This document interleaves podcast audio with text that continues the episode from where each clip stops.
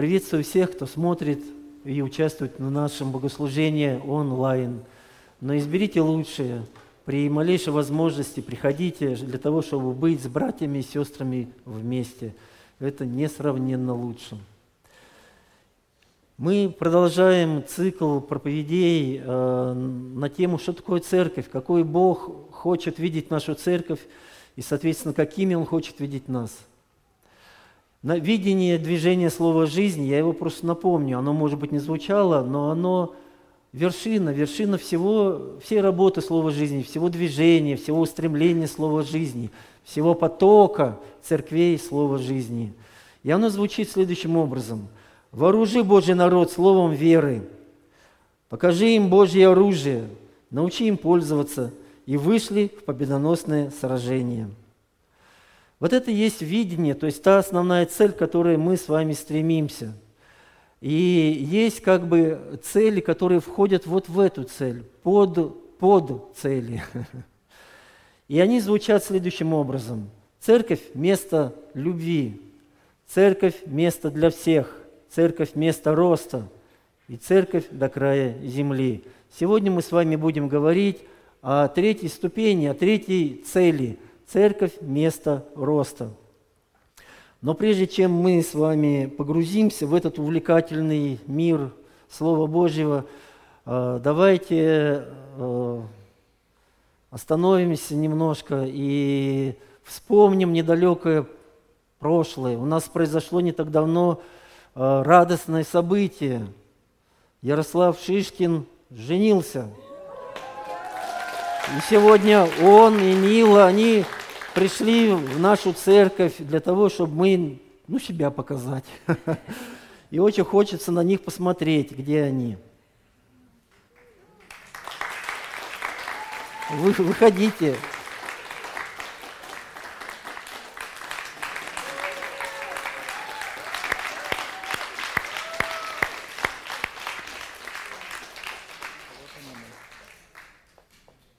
Аминь. Мы хотим не только на вас посмотреть, но хотим вас и благословить. Наверняка вы были, получили благословение там, в, в другой церкви, но чем больше благословений, тем, тем лучше. Вообще, а, каждой семье, каждой семье эм, Бог дал особое благословение. Не просто ты благословен в, в городе, в деревне, не просто ты благословен в детях своих – благословен в родителях своих, не просто ты благословен в жене своей или в муже своей, своем. Но особое благословение, оно звучит, да будут двое одной плотью, да будут двое одним целым. И это процесс, зачастую болезненный. Мы желаем, чтобы этот процесс становления одним целым, он для вас был максимально безболезненный чтобы между вами не было ничего. Вот сейчас между вами нету ничего, вы вместе, вы, вы рядом. Пускай между вами ничего не появится. То, что Бог сочетал, никто да не разлучит. Ни ссоры, ни, может быть, гордость, ни разные воспитания, ни разные природы, мужчина и женщина, ни разные ожидания, зачастую ложные. Ничто да не разлучит, но станут двое одним целым. Давайте помолимся за это. Приглашаю подняться всех. Отец Небесный, мы благословляем Ярослава, Милу, и просим Тебя, пускай Твое благословение исполнится в их жизни, в их семье, достанут двое одной плотью – да произойдет это, Отец, во имя Иисуса Христа. И пускай Твои благословения, которые Ты приготовил для детей своих, благословения и в городе, и в деревне, благословения на работе и в отдыхе, благословения и в кухне, и в спальне. Пускай эти благословения, они исполнятся на них. Да появятся дети, да придет мудрость жить вместе, да придет мудрость вместе зарабатывать, да придет мудрость распределять заработанные во имя Иисуса. Да придет мудрость в служении, мудрость в общении, мудрость в друзьях и любовь по отношению к Тебе и к ближним. Во имя Иисуса мы благословляем, Отец. Славим Тебя за эту новую семью. Во имя Иисуса Христа. Аминь. Поздравляем, поздравляем. Ярослав – это особенный дар, который откроет тебе, если ты будешь исполнять все, что здесь написано, и будешь тверд в этом, Господь, ты будешь успешен во всех своих начинаниях. Аминь. А мы тебе этого очень сильно желаем. Мы благословим.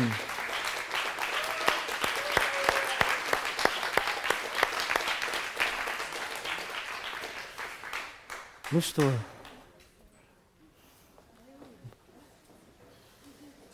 слава Богу, нашего полку прибыло люди из запаса перешли в активные семьи, активно действующие семьи, слава Богу. Ну что, давайте, прежде чем мы перейдем к новому, а, вспомним старое – Господь говорит, смотрите назад, вспоминайте, что там было, что я вам говорил, ну-ка вспомните.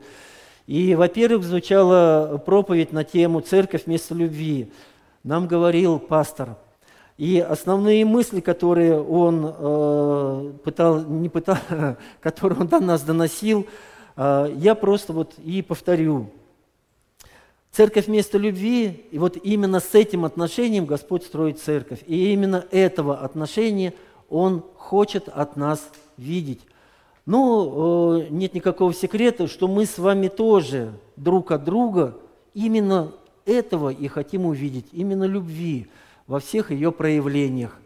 А мы знаем, что проявления любви, они многообразны. Это и терпение, и прощение, и почитание, и уважение – и, и отсутствие зависти, и отсутствие гнева, раздражения, много чего доброго заключается в, это, в этом понятии – любовь. И, конечно, э, любовь должна проявляться посреди нас. И в чем она должна проявляться? И тут целый список, целый свиток этих проявлений. Я зачитаю все. Э, слушать, не перебивая, говорить, не обвиняя, давать, не жалея – обещать не забывая, уступать не претендуя, делать не жалуясь, верить не сомневаясь, прощать не упрекая. Ну и то, что, может, у кого сохранилось, кто помнит, э, раздавали магнитные такие наклеечки, у нас на холодильнике две, две висят, и там написано «Приветствуй кого-то», «Поблагодари кого-то», Позвони кому-то, пригласи кого-то, помоги кому-то, прости кого-то, помолись за кого-то. И этот кого-то это, это мы с вами. И это звучит каждому из нас. И вот если мы будем вот это все выполнять последовательно, терпеливо, иногда настойчиво, мы все будем это выполнять, то тогда мы, мы будем иметь полное основание говорить, что мы сделали еще один шаг – к, этому, э, к этой цели. Церковь – место любви. Мы с вами вот именно такой хотим видеть церковь, и такими должны становиться. Ведь любовь в церковь приходит вместе со мной, сказал каждый из нас. Вот это те мысли, которые пастор доносил до нас, до нас. Следующая э, проповедь была на тему «Церковь – место для всех». И проповедовал пастор э, Михаил Шибаров.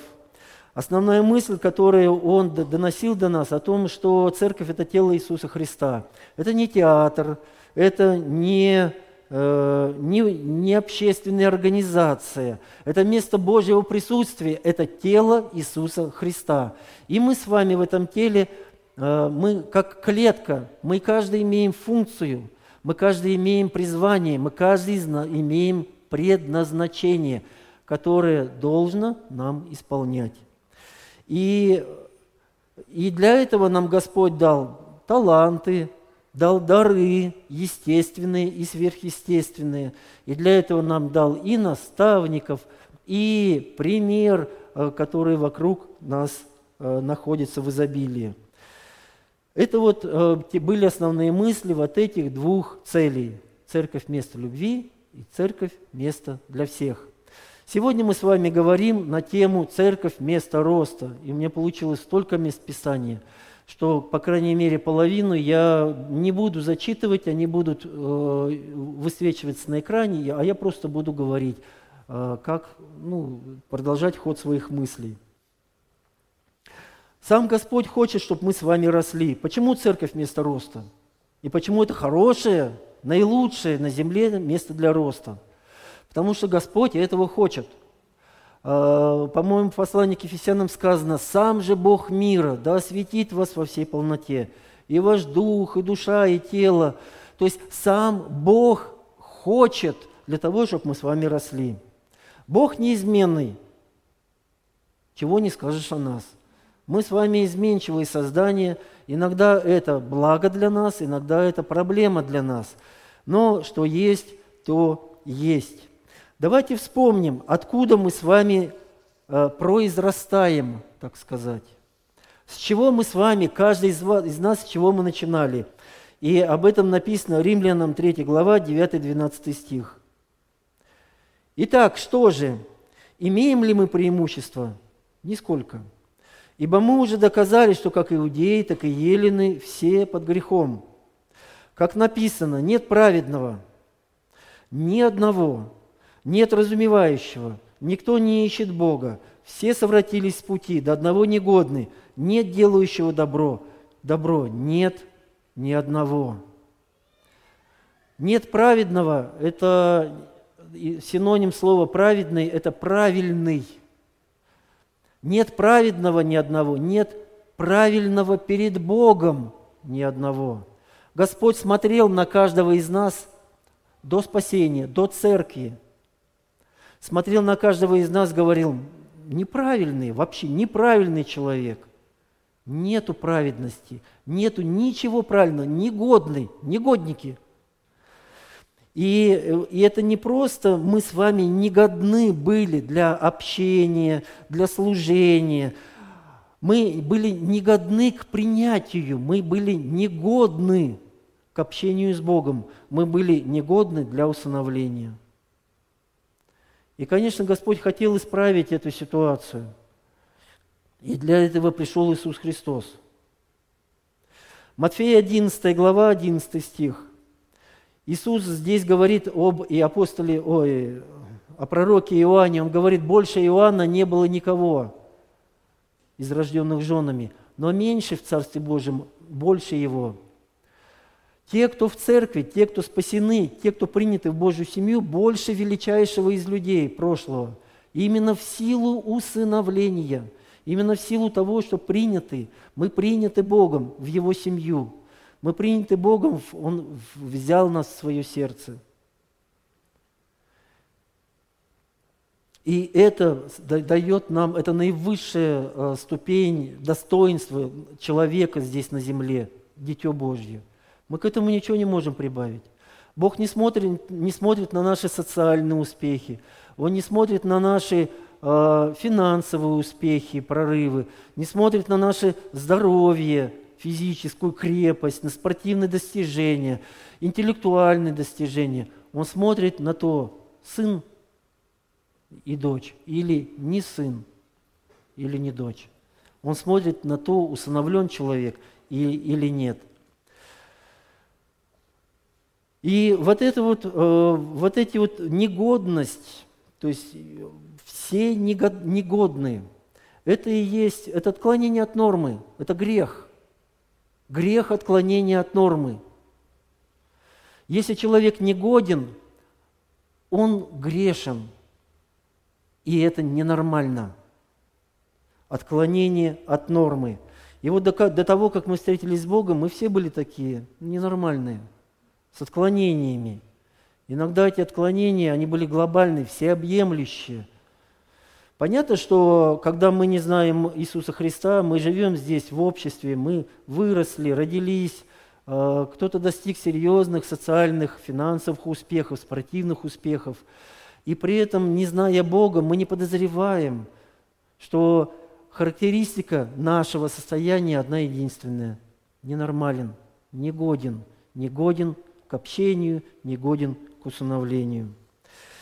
И э, потом, когда мы приходим в церковь, встречаемся с Духом Святым, через жертву Иисуса Христа становимся принятыми, э, спасенными, восстанавливается общение человека и Бога, то тогда Господь уже по-другому говорит про нас, немного по-другому. И опять же здесь сказано, об этом сказано Римлянам 4 глава, 4-8 стих. Воздаяние делающему вменяется не по милости, но по долгу. Эта мысль я то есть, зачитал просто того, чтобы уж сильно не разрывать контекст, не отрываться от контекста. Хотя для нас эта фраза не очень важна сейчас.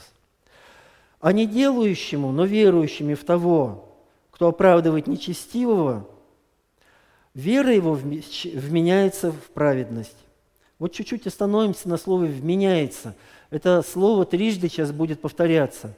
И я предлагаю э, это слово заменить синонимом, неким синонимом. То есть не делающему, но верующему в того, кто оправдывает нечестивого, вера его считается за праведностью. То есть Господь вменяет веру человека в праведность. Господь считает веру человека праведностью. То есть вера человека – это правильно перед Богом. Шестой стих. Так и Давид называет блаженным человека, которому Бог вменяет праведность независимо от дел. Еще раз вменяет. То есть Бог относится к, чел- к человеку, относится как к праведному, независимо от дел. Блажен человек – к которому Бог относится как к праведному, независимо от дел. Седьмой стих. «Блаженны, чьи беззакония прощены и чьи грехи покрыты. Блажен человек, которому Господь не вменит греха. Блажен человек, которого Господь считает без греха».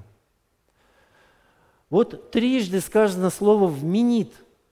То есть а, о чем это, о чем это слово говорит? Это слово говорит о том, что грех-то никуда не делся.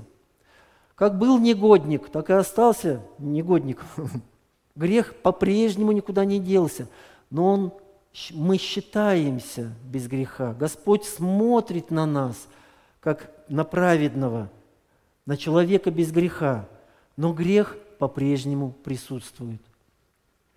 И, э, в, в, в юридическом э, праве есть понятие презумпция невиновности. Так вот, и в первом состоянии, в первом состоянии, когда говорит, Господь говорит, все совратились с пути, все до одного негодны, то там действует такое понятие, как виновен. Вот что бы ты доброго ни делал, как бы ты хорошо ни говорил, как бы ты ни жертвовал, как бы ты ни не, не кланялся, не молился, как, как бы ты ни любил и добра не творил, детей замечательных воспитал, но ты виновен, и твое добро не засчитывается, потому что позиция твоя негоден. И вот мы пришли в церковь, мы покаялись, мы, под, мы в Иисусе, в теле Иисуса Христа. А если еще и активен в теле Иисуса Христа, так ты вообще молодец. То здесь Господь говорит, невиновен – вот как бы ты себя ни вел, какой бы грех периодически не проявлял, как бы ни запинался об этот грех, как бы он тебя не придушил, ты невиновен. Презумпция невиновности. Ну, сразу закономерный вопрос. А сколько Господь смотрит на тебя, как на невиновного, как на чистого? Ну, пастор Михаил нам пригрозил тремя годами – Три года вам дается на то, чтобы очиститься, усовершиться. Но так не так, кто его знает. Кому-то может быть и меньше, кому-то и больше. Но это некий принцип, что нам дано время на то, чтобы из состояния негоден, грешен, мы выросли, мы изменились в состоянии молодец, добрый, верный раб. В малом был верен, над многим тебя поставлю – ты усовершился, ты преобразился в чем-то, в малом, в образе подобия Иисуса Христа. Нам с вами есть куда изменяться. Нам с вами есть куда расти. И здесь речь, как мы с вами видим, не о социальных успехах, не о финансовых успехах, не о творческих свершениях, не о спортивных достижениях. Нет, еще раз нет. Здесь речь даже не о семейных каких-то узах, не о родительских задачах, а я, лично я, мужчина, женщина, еврей, язычник, русский, армянин, я и Господь. Вот это важно – вот в этом нам требуется, каждому из нас требуется рост. Для этого церковь. Чтобы мы с вами выросли из, из самого низа, из самой грязи, из самого э, негодного состояния. Мы с вами преобразились в, вершину человеческого достоинства. Сын или дочь Божья. Нам есть куда расти. И как это происходит, э, давайте сейчас с вами более внимательно рассмотрим. Ну и просто в качестве, так сказать, еще окончательной э, штриха в эту мысль, Матфея 10 глава, 39 стих. Господь Иисус здесь говорит о том, что человеческая душа в том состоянии, в котором она есть, она ему не нужна. Он говорит, сберегший душу свою, потеряет ее в конечном счете – а тот, кто сейчас, вот тот, кто из нас сейчас потеряет душу свою ради Христа, тот обретет ее в конечном счете. Но если бы моя душа такая, какая она есть, была э, замечательна перед Богом, Он бы мне не говорил, потеряй ее, потеряй. Вот мы по поводу своих потерь постоянно сокрушаемся. Деньги потерял, печаль. Мы начинаем, включаем свет, начинаем искать деньги, бегаем по улице, ключи ищем, собаку ищем, Кошку ищем, объявление расклеиваем. Мужа ищем, жену ищем, то есть работу ищем, финансы ищем, здоровье ищем. Мы ищем, ну, мы постоянно в поиске, в активном творческом поиске. И если не находим или теряем, нам грустно. А вот единственное, что на земле можно и нужно потерять, своя душа. Потеряй ее. Вот то, какая она есть. И Господь тебе даст лучшую. Ну, он так пообещал. И Отец от каждого из нас, Отец Небесный от каждого от нас это ожидает. И Дух Святой, изнутри подталкивает нас к этому. Его голос Авва, Отче, он звучит, он многообразно звучит, в том числе он звучит и так. Изменяйся. Мы в церкви не просто для того, чтобы слушать, а потом забывать, а мы здесь для того, чтобы слушать, а потом делать. И в этом э, наше благословение, и в этом наше предназначение. Давайте посмотрим, э, в чем, в чем же Господь подталкивает нас, призывает нас и ведет нас, в какие изменения Он от нас ожидает. Ну, понятно, что Он, э, он призывает нас вернуться в Его образ, в его, усовершиться в Его подобие. Он призывает нас стать нормальными – Нормальный мужчина – это мужчина, который поклоняется Богу, который послушен Ему. Для этого в том числе будет мужское служение. Нормальная женщина – это не та, которая красоту наводит, мази, кремы, одежда. Это та, которая любит Бога и послушна Ему. И нам всем есть в чем расти, вот в этих двух, как минимум двух моментах. Библия говорит о том, что нам нужно расти в вере, в любви, в мудрости. Мудрость дается. А, говорит, ревнуйте о дарах, возрастайте в дарах, а, возрастайте в силе приобретать в богатство, возрастайте в даянии, да много в чем нам Библия призывает нас возрастать. Ну, давайте посмотрим места – какие-то более подробно, какие-то мы просто с вами пролистаем. А, первое место, которое мы будем с вами а, рассмотрим, 1 Тимофея, 4 глава, 7-9 стих. Здесь говорится, а, Павел говорит, упражняй себя в благочестии. Ну, неважно, кому он говорит, нам говорит. Упражняй себя в благочестии. И это будет достойное занятие.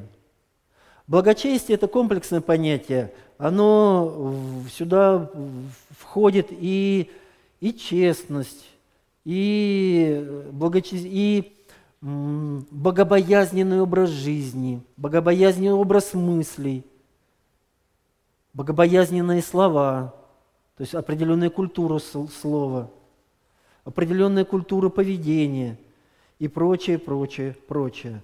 Ну и вот это вот, у школы речь зашла об определенной культуре, определенном поведении, определенный образ, образ мыслей. Давайте чуть-чуть на этом остановимся.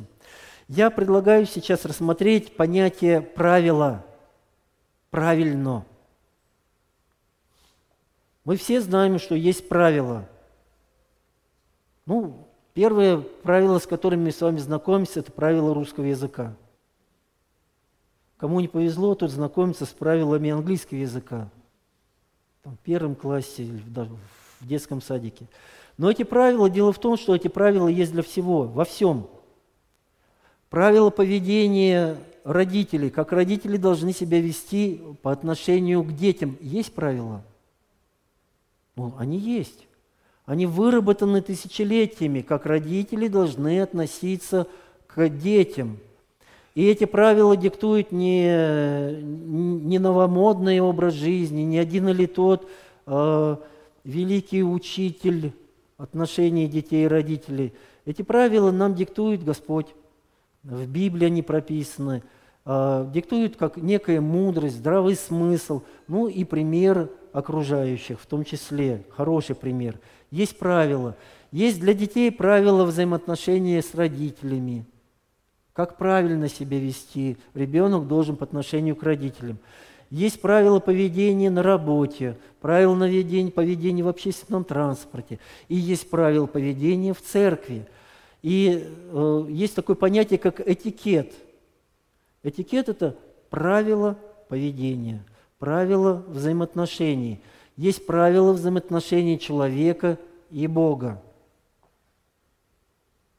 Ну, как сейчас, звенит в ушах правило, правило, правильность.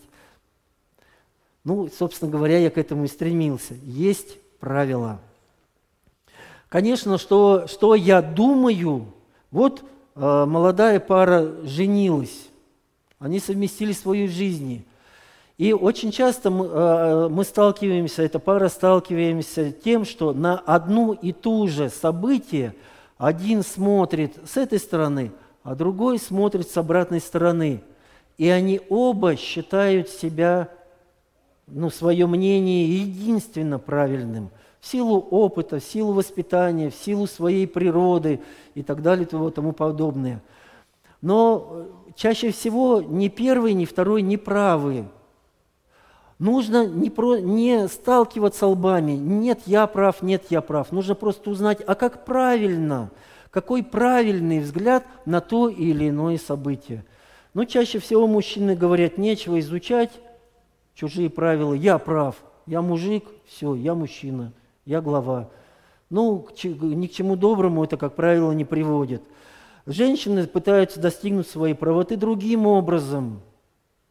Но речь-то сейчас не об этом. Речь о том, что нам, мы приходим всюду со своими правилами, но в чужие, в чужой монастырь, в церковь, в частности, со своими правилами не приходят.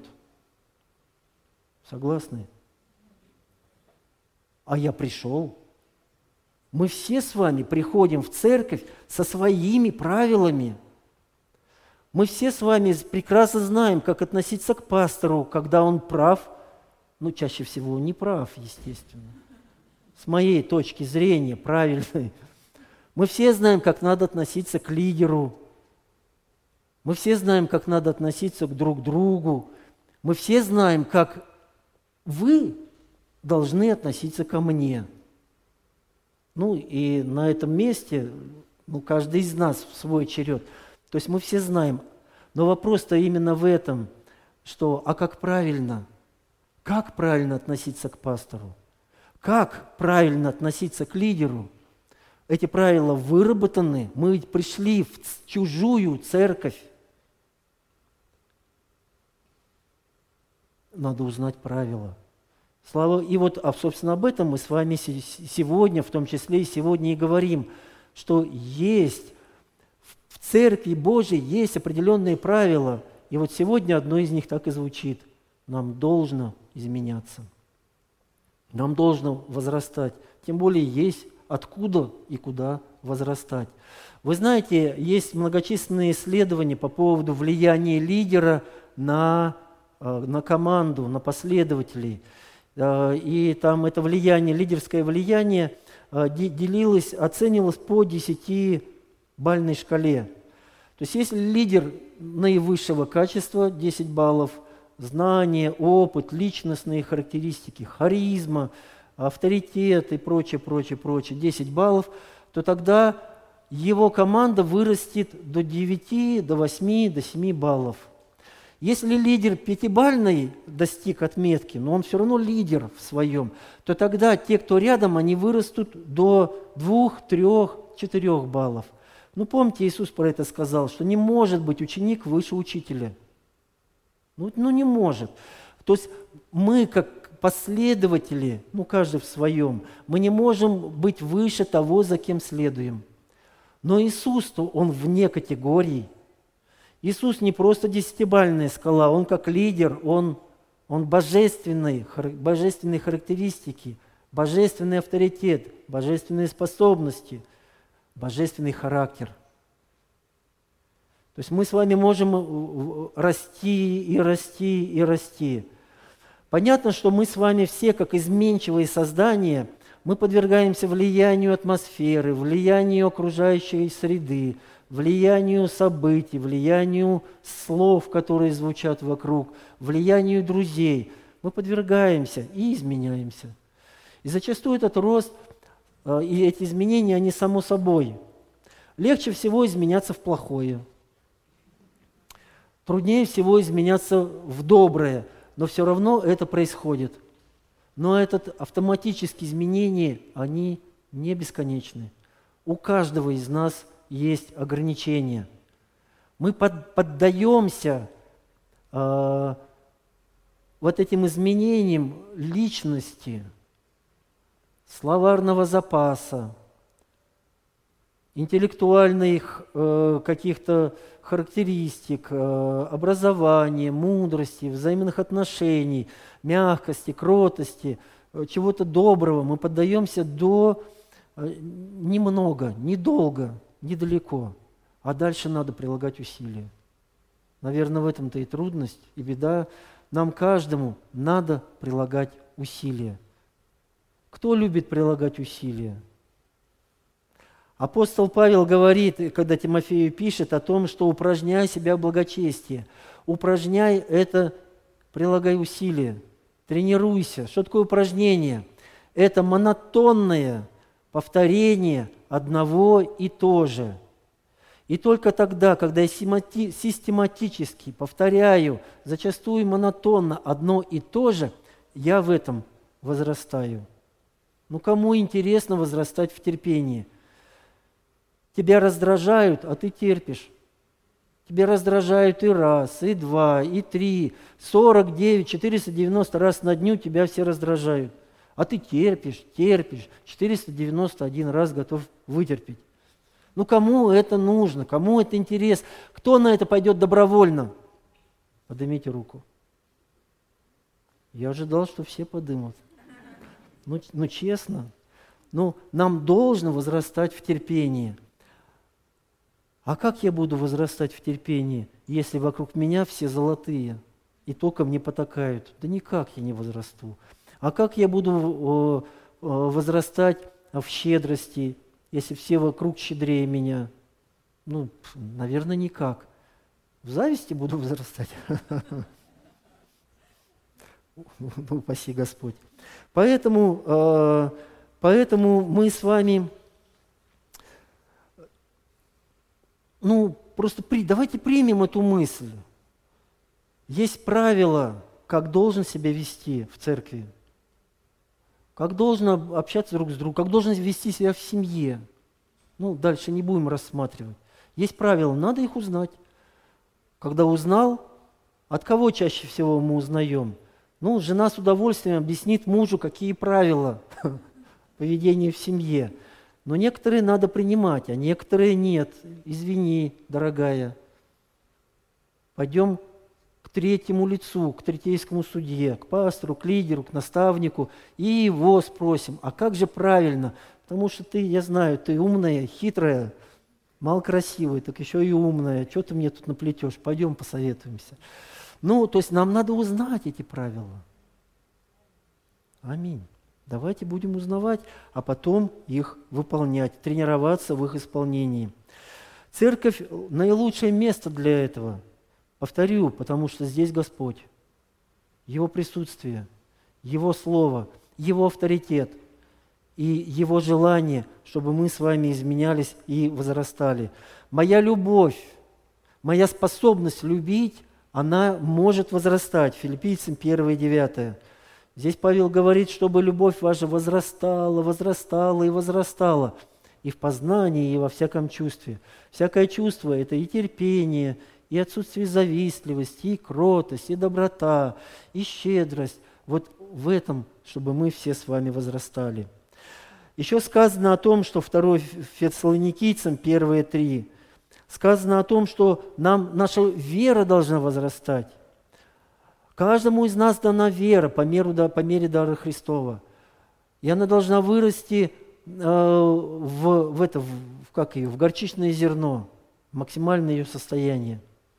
То есть откуда она тогда должна вырасти, я просто не представляю, если максимальное состояние горчичное зерно. Вера наша возрастает и умножается любовь каждого друг к другу. Конечно, опять же напомню, что мы можем от этого отказаться – и, к сожалению, мы многие от этого отказываемся. И понятно, что этот отказ не происходит на активно. Я отказываюсь расти в вере и любви, и в смирении, в послушании. Нет, это молча происходит, по умолчанию. Я просто и по, молча, по, по умолчанию отказываюсь возрастать в вере, любви. Это, это мое состояние. Помните, с чего мы начали? Это негодник.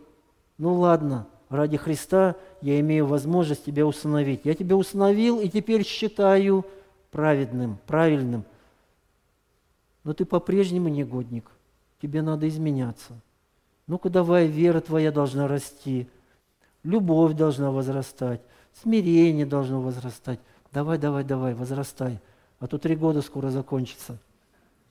И вообще смоковница в Новом Завете много достается. Ее то, то рубят, то навозом обкладывают, то вообще про, про, прокляли.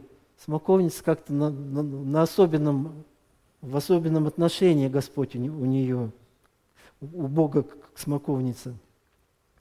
В чем еще, как, ну хорошо, в чем не будем дальше смотреть, наверное, этого и так вот уже выше крыши, да, в чем мы должны возрастать. В основном все эти призывы к, к изменению, к росту, они направлены вовнутрь. Я должен измениться как человек.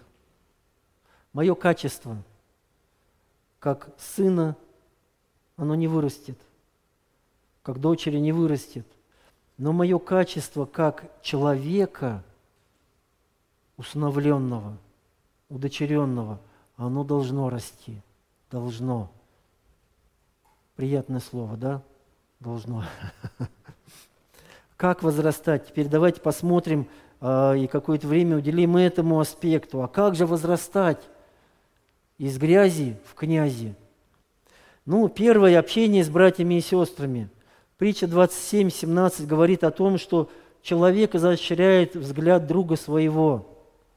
Но здесь ключевой момент не изощряет, а ключевой момент друга – если кто-то мне не друг, а просто, ну, ну, рядом сидим, в одну церковь ходим, то я буду глух к его э, научениям, справедливым, правильным, к его поучениям, к его, ну, ну, к тому доброму, что он пытается в, в меня вложить, в мои уши вложить.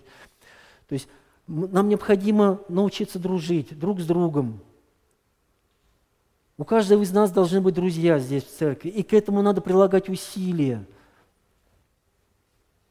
Недавно мы разговаривали, ну, не разговаривали так, мельком в разговоре прозвучало, что так хорошо, вот были в Москве, спали на полу, в десятером толкались на одной кухне, там учились там на курсах, так было здорово. Э, вообще классно, в десятером э, одна ванна, ну вообще, ну круто же жить, братья, вместе. Я говорю, да, тебе хорошо, ты на улице воспитывался, а я, я ботаник, закомплексованный, мне это нехорошо. То, что ему хорошо, меня убьет. Слава Богу, это не произошло. И теперь я тоже могу сказать, что вот эти условия и для меня, может быть, хороши будут. Ну, лучшим надо лучшим воспользоваться. Но человек изощряет взгляд друга своего. Давайте будем искать друзей. А где их искать? Легче всего, конечно, искать друзей, приобретать друзей на совместной деятельности. Не просто церковное а воскресное богослужение или а, трапезное за одним столом. И это замечательно для начала. А, лучше всего, наверное, совместная домашняя группа. Ну где, как не там дружить? Собрались на домашнюю группу, поставили солонку, насыпали туда пуд соли и постепенно съели ее. За раз, конечно, не съешь пуд соли, только со временем, с годами. С годами мы дру, сдруживаемся – мы учимся, мы узнаем друг друга и принимаем друг друга в свое сердце. Вот почему Господь на нас теперь смотрит, вменяет нам отсутствие греха. Почему Он вменяет нам праведность? Потому что Он принял нас в свое сердце. Вот если я принял кого-либо в свое сердце – то я буду снисходителен, я буду не видеть его ошибок, грехов и его неправильности. Я человек, я способен быть милостивым к чужим грехам. Я прощаю автоматически, быстро. Я не, я не обижаюсь. Когда я принимаю кого-либо в свое сердце, я теряю способность на него обижаться. Я могу разгневаться, негодовать, вожжами отходить. Ну, как я, не я там, это, поймите правильно, это к слову пришлось, Иисус там так поступал, но он человек в его сердце, мы в его сердце. И в нашем сердце должны быть люди, должны быть люди. И мы должны быть в чем-то сердце. И тогда в таких отношениях, не поверхностных, но дружеских, сердечных, вот начинает работать это правило. Человек изощряет взгляд друга своего. А ведь это безопасность. Если у меня есть 100 рублей, но нету ни одного друга, я в таком в шатком положении. Много найдется желающих на мои 100 рублей. А помочь-то некому, друзей нету. Хорошо, Значит, каким образом еще мы можем возрастать? Здесь, в церкви, прямо вот здесь, в нашей церкви. Это обучение. А, это библейские курсы. Они скоро начнутся, и да Бог они начнутся. Кто не был как минимум 10 лет на библейских курсах, вам должно там быть. Это я вам как декан говорю. Я, например, на библейских курсах учусь каждый год – Потому что наилучшее место, э, наиболее качественное обучение, когда ты учишь сам. И я даю темы дух, душа и тело, ну, человек и что, что это такое. Человек и с чем его едят. И даю тему дух, душа и тело. То есть кто такой Бог, каковы его качества, каков его характер, а какие э, положения человечество выработало по отношению к Богу. И я вижу, что за эти 10 лет преподавания я эти темы начинаю понимать и начинаю принимать. Они входят в, мое, в мою ментальность, они входят в мое, в мое сердце, они входят в мой характер. Я изменяюсь под то, что я учу. И это очень ценно. Мы же хотим, чтобы дети наши учились. А Господь хочет, чтобы его дети учились. Кто сказал аминь? Добро пожаловать на библейские курсы. И это без смеха, это без каких-то, может быть, так, шуток, но это реальность. Добро пожаловать на библейские курсы, если я там не был или был 10 лет назад. Это первые шаги с Богом, где мы узнаем, а, что такое слово жизни, а что такое богословие, а чему здесь, собственно говоря, учат и о чем здесь говорят. Это супружеский курс. Там учат, а какие правила есть, должны есть в семейных поведениях. Не важно, что ты думаешь а, о том, как правильно. Важно, а как правильно на самом деле – и мы стараемся это узнать, и супружеский курс – это наилучшее место для того, чтобы это узнать. Ну, конечно, можно на собственном опыте. В мире столько граблей, на которые мы еще с вами не наступали. Но зачем учиться на своих ошибках, хотя этого не избежать? Давайте просто узнаем, а как правильно. И пойдем вместе э, в Божье обетование, да будут двое одним целым. Э, мы, для, у нас есть альфа-курс – тоже некая система ознакомления с церковными ценностями, а что такое церковь, кто такой Господь, и чего Он хочет от нас и для нас, людей. И вообще любое вот это вот э, систематическое образование, систематические курсы, они дают нам систематическое знание. Помните, да? Упражняй себя в благочестии.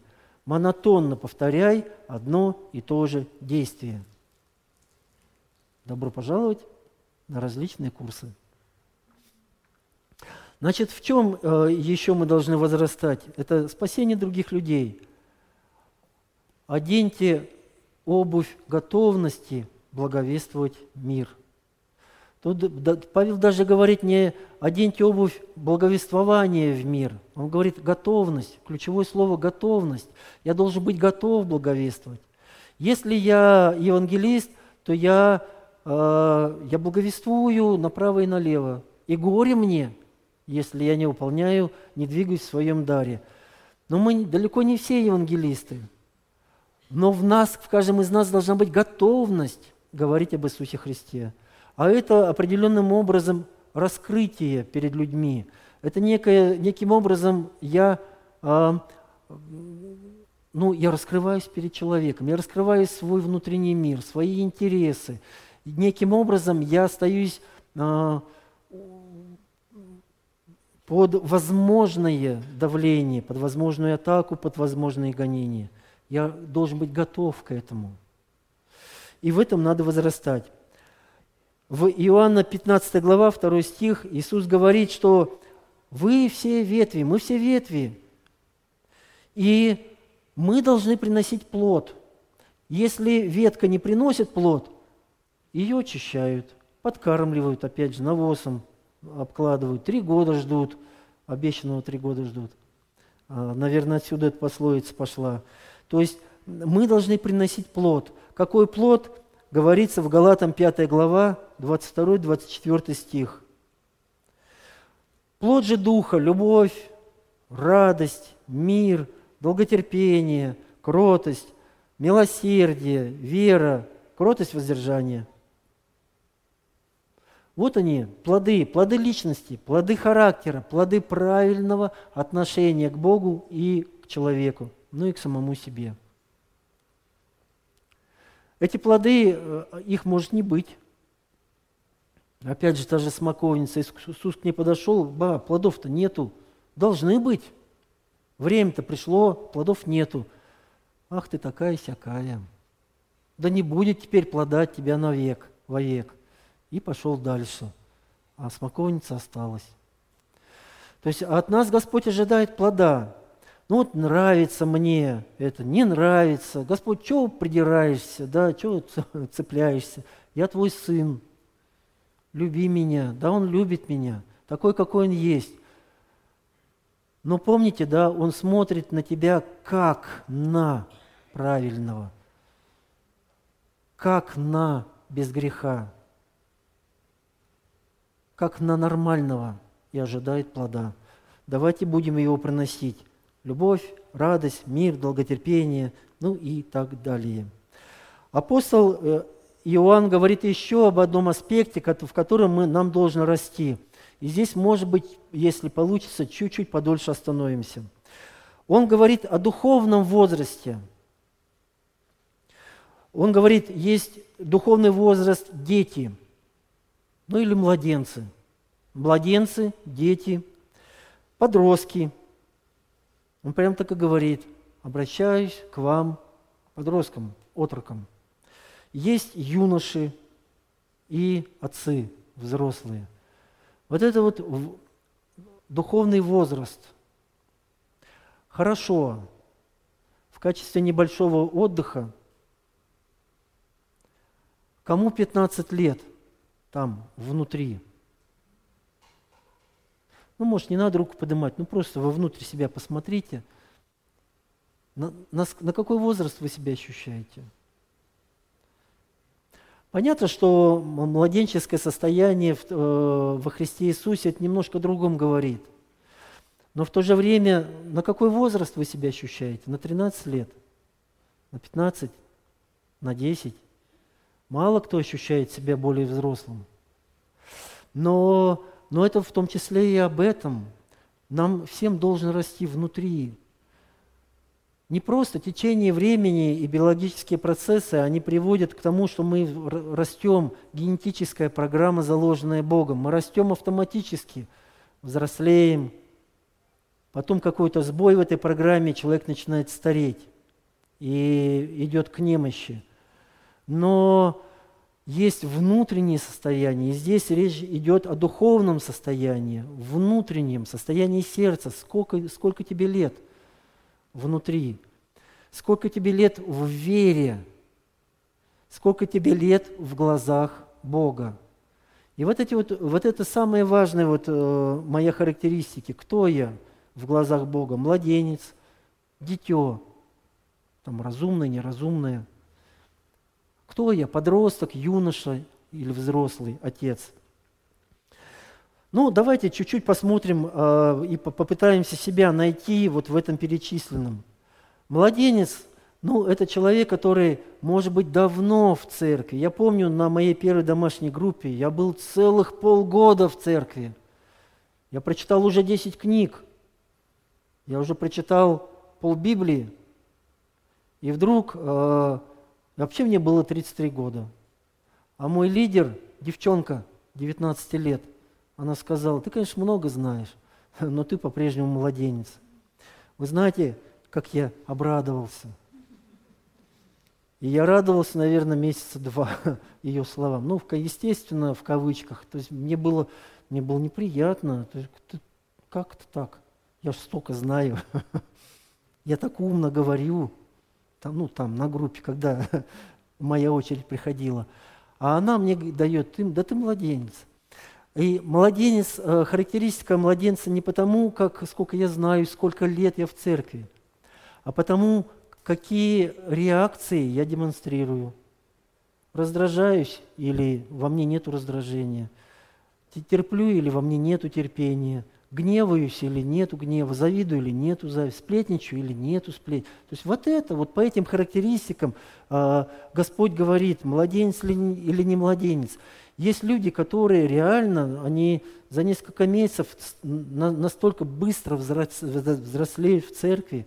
То есть Господь им дает. Он к ним прикладывает, и они способны это принять. Но об этом чуть-чуть э, дальше будем с вами говорить. То есть кто такие дети? Дети – это люди, мы с вами, которые ну, просто радуемся в церкви, мы, нам просто хорошо в церкви, в слове, на молитвенном служении, на мужском служении, нас тянет. Нам хорошо. Мы не понимаем, что значит не молиться. Мы не понимаем, что значит это а, пастор не прав. Я помню свое состояние, там, нас что-то грузили, а, а, а, ситуация в церкви, а, она мне интересно было с Леной просто. Какая ситуация? Господь тут, какая еще? Неинтересно нам отношение к пастору было, это небожитель. Как-то раз поехали на встречу с пастором, кто-то чего-то там сказал, а пастор про вас думает, «А, как мы боялись, как мы тряслись после работы, мы собрались с Леной. Вот у меня реально адреналин вот такой, а мне ведь было 34 года. Ну, я мужчина. Кремень, реально кремень. И реально мужч... реальный мужчина. нереальный пацан, да, но а, там восточное единоборство и прочее, прочее. Ну, то есть не, не скажу, что человека прибить, как муху прибить, но ну, примерно где-то, ну, вот так вот, то есть наученный. И вот я ведь весь в тряске, в адреналине, едем на, на встречу с пастором. Говорим, ну, тогда не, не Геннадий был, ну, какая разница, пастор, небожитель. Мы говорим, Мария, вот нам сказали, что ты сказала. Она говорит, да не говорила я этого, что вы в самом деле, благословляю. Езжайте, езжайте. Десять часов ночи, езжайте, я спать хочу. Мы к ней домой приехали. Ну вот, а, это дети. Конечно, потом мы повзрослели, и по такое трепетное состояние ушло к пастору. И с годами, даст Бог, оно возвращается и вернется. По кто такие подростки? Подростки, если мы сравниваем с нашими подростками, это, это, это бунт, это несогласие – Подростку говорят, вот так надо делать. А я лучше знаю, как надо. К жене надо вот так относиться. А я лучше знаю, а что она? А ты что? А ты, Господь, что? Короче, вот это, а ты что? Оно прямо вот, это, это подросток, дитё, подросток. И к таким, ну, ну только терпение, пройдет, ну пройдет. Это прошло в физическом мире, э, это пройдет и в духовном состоянии даст Бог. И кто такие юноши? Юноши преодолевают кризис бунтарства. Они научились, опять возвращаются к правильному отношению к пастору, к лидерству, к Богу, к Слову Божьему. Юноши, я бы сказал, это те, кто встают в служение. Не просто там все в служении, я в служении. Как в мультфильме есть там эти пиксики или кто там бегает, да? Побежали, побежали, побежали. О, побежали налево все. О, побежали, побежали, побежали. А что, вот посмотри, а, побежали, побежали. И вот вся толпа. Вот, вот, вот поначалу служением оно может быть вот таким вот образом. Но я, по крайней мере, о себе говорю. Не о ком-то другом, о себе. Потом постепенно приходит некая разборчивость. Господь, а, а где мое место? А чего ты от меня хочешь? Главное, чтобы вот это внутреннее желание, ну, мне должно в церкви что-то делать. Я что в церковь пришел? Меня что позвали в церковь-то? Господь меня позвал. Ну, чтобы я что-то делал. Мало того, что я должен внутренне, нравственно, духовно расти, но я должен еще что-то и делать, плод приносить, духовный, душевный, и физический плод, финансовый плод. Я же ветка, я же привит к лозе. А привит ли я к лозе? И ты начинаешь себя рассматривать – а привит ли я к лозе? А вдруг не привит? Что-то мне в церковь неохота. И молиться неохота, и Библию. Сколько можно ее читать? Одно и то же, одно и то же, одно и то же. Нет бы что новое появилось. И я начинаю себя исследовать. А какие плоды у меня? А что обо мне говорят? А вздыхает ли по моему поводу лидер или пастор? Эх, Сергей, Сергей, эх, Геннадьевич, а вдруг такое есть? И, и, прилагаю усилия к тому, чтобы ситуация поменялась. Но мы с вами для этого в церкви. Аминь. Аминь. За вас скажу. Аминь. Ну и отцы, здесь стабильность, опытность, способность вести и направлять. Конечно, это такие поверхностные, немножко шуточные характеристики каждого состояния, каждого духовного возраста. Но вы сами себя исследуйте, посмотрите, а кто я в церкви, кто я во Христе, а что я делаю, а как я делаю, а что обо мне говорят, и кто обо мне говорит, кто что обо мне говорит. Если никто ничего не говорит, ну поинтересуйтесь. Помните, пастор Михаил отсылал нас всех к пастору Геннадию. Давайте подойдем к нему. Он обрадуется. Он должен обрадоваться. Ефесянам 4 глава 11-14 стих.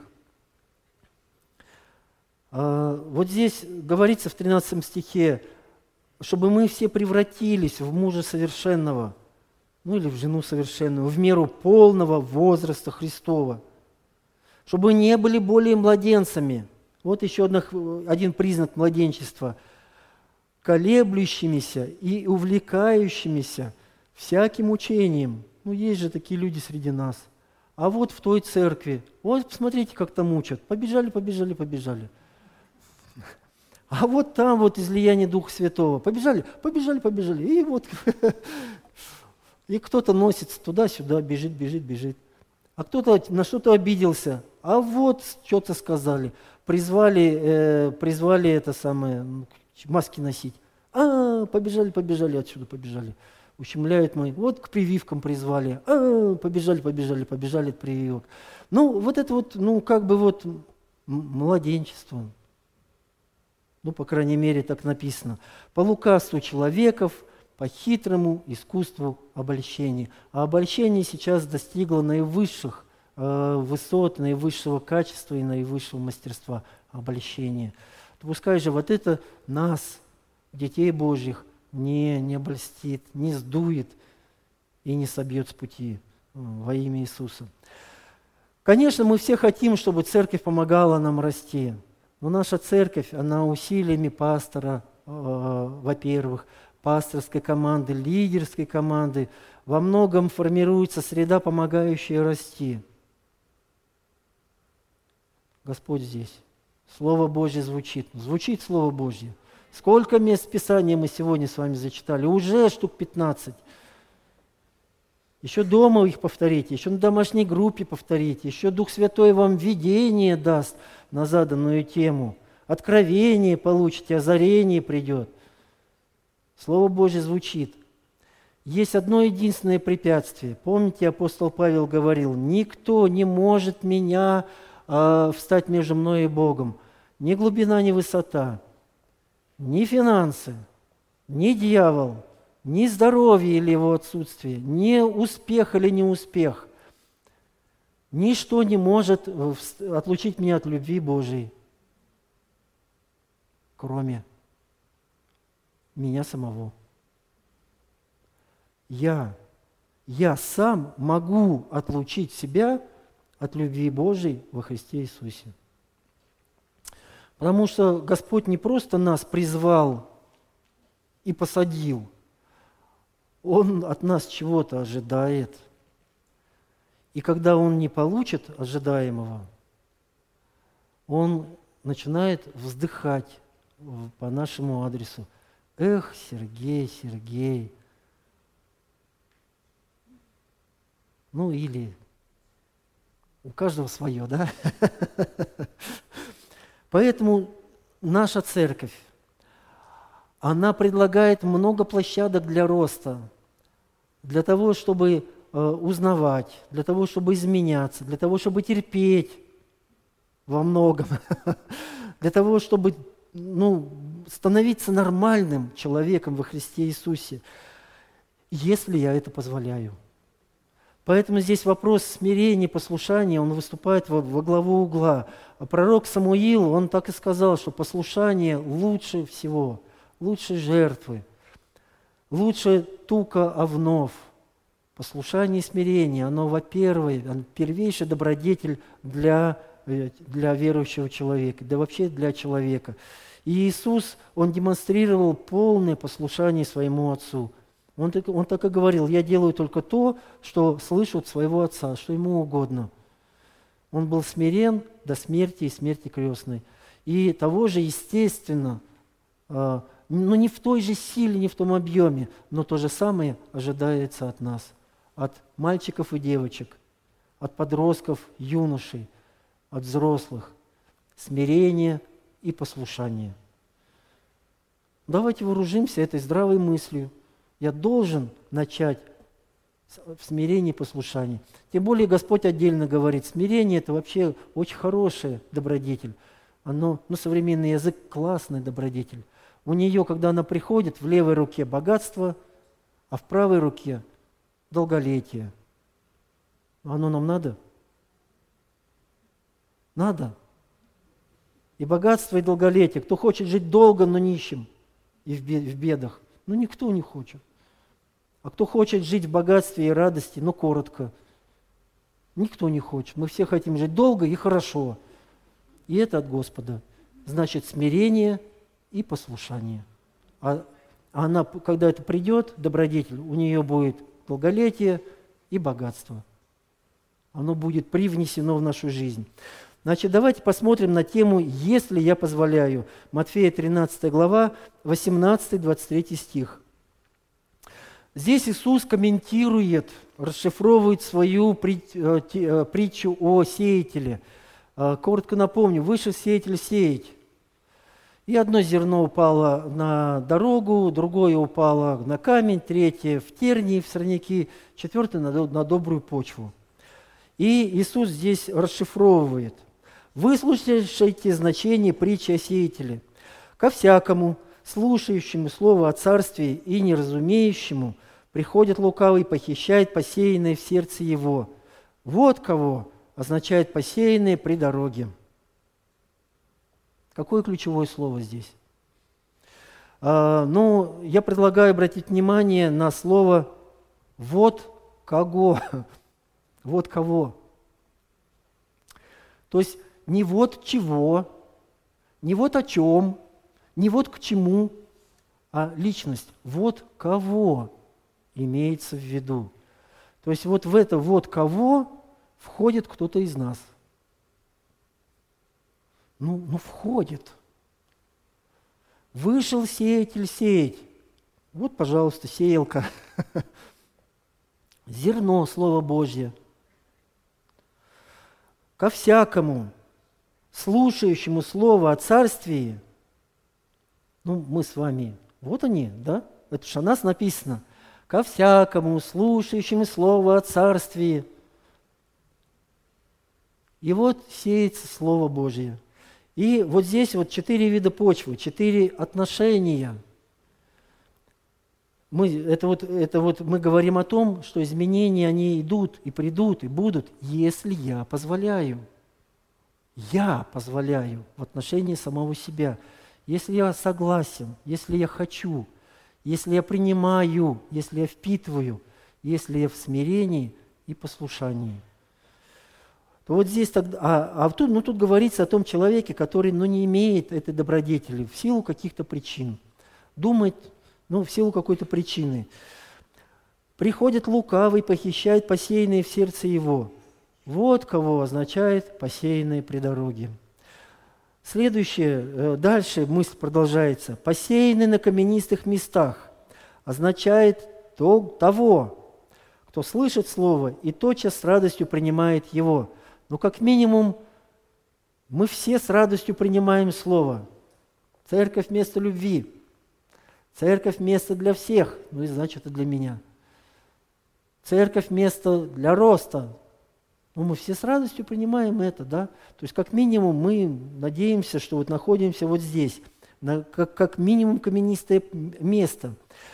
Но дальше продолжается. Но не имеет в себе корня и непостоянен, когда настанет скорбь или гонение за слово, тотчас соблазняется. Ну, гонение э, за слово здесь не вот, это пришел дьявол со, с этим серой и начал тебя гонять. Нет, какие-то проблемы и прочее. Ну, гонение за слово здесь, ну, просто пришло, пришло мысль, какая-то мысль, ну, некогда мне. А мне свое мнение. Да что-то неинтересно. Сколько раз об этом можно слышать? а что-то мне обидно. Показалось, как это было сказано и преподнесено. Гонение за слово. Или настала скорбь, ну какая-то теснота, какая-то разруха в здоровье, в финансах, в отношениях, ну мало ли чего. Пришла какая-то скорбь. И скорбь я не получил того, чего хотел. Я не получил того, что я ожидал и считаю своим. Я не получил этого, не додали. И в результате Слово Божье, оно может быть угашено, хотя я принял его с радостью. И следующее. Посеянный в тернии означает того, кто слышит Слово, но заботы века сего и обольщение богатства заглушает Слово, и оно бывает бесплодно. И тоже такая самая распространенная для среднего возраста а, картина. У нас дети, у нас заботы, у нас а, работы, у нас нужды, у нас желания – которые справедливы, они имеют ценность в глазах Бога. Но э, если, но они могут заглушить меня, они могут затоптать то слово, заглушить то слово, которое я получаю в воскресенье или в, в, в Откровении Божьем. И посеянное слово бывает бесплодно. Здесь картина чуть-чуть более радостная, оно укоренилось, оно начало расти, но оно бесплодно. И последнее, посеянное же на доброй земле. Что такое добрая земля? Доброе сердце, добрый сын. Есть недобрый сын, негодный, а есть добрый, годный, нормальный. Есть ненормальный, а есть нормальный. И а, посеянные на доброй земле означает слышащего слова и разумеющего, который бывает плодоносен, так что иной приносит плод во сто крат, иной в 60, иной в 30. Но здесь ключевой момент не количество принесенного плода, а добрая земля. То есть, если мое сердце доброе, как добрая земля, оно автоматически, слово укоренится – но автоматически начнет приносить плод. Моя задача именно в том-то и состоит, чтобы мое сердце, мой разум, моя, мои эмоции, сфера чувств, это была добрая почва. Смирение и послушание нам в помощь. Атмосфера церкви, библейские курсы, супружеские курсы, вся программа, обучающая программа – а, церкви Слова Жизни, которые здесь у нас или на московских площадках. То доброе, что говорится на лидерских, ой, на лидерских, на домашних группах, на разного рода служениях, мужские, женские, специализированные, нет ли.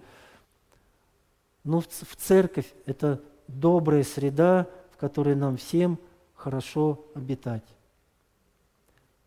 Давайте впитывать ее, раскрываться под, под ее воздействием, принимать друг друга, изощрять взгляд друг друга, терпеть друг друга и возрастать в том, что начинать любить друг друга, принимать в свое сердце.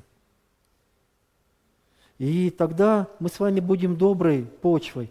И тогда то, что звучит в воскресное богослужение, или Господь непосредственно говорит мне в мое сердце – тогда это принесет плод. Господь смотрит за своим словом, которое Он послал. Он смотрит, чтобы оно произвело ту работу, для которой оно послано. Господь посылает свое обетование. Да будут двое одной плотью. И Он следит за своим словом, чтобы оно принесло, сделало свою работу, если семья – добрая почва. Господь сказал, я благословляю тебя – Неважно, ты еврей, армянин, русский, мордвин, я благословляю тебя, чувашин. Среди нас есть все вот вышеперечисленные, и много тех, кто я не, пере, не назвал. Я благословляю тебя. И вот Его Слово, Его благословение, Его благодать на служение, на свершение, на плодоносность, оно будет приносить плод, если я позволяю. Давайте позволим Богу. Я приглашаю подняться, помолимся.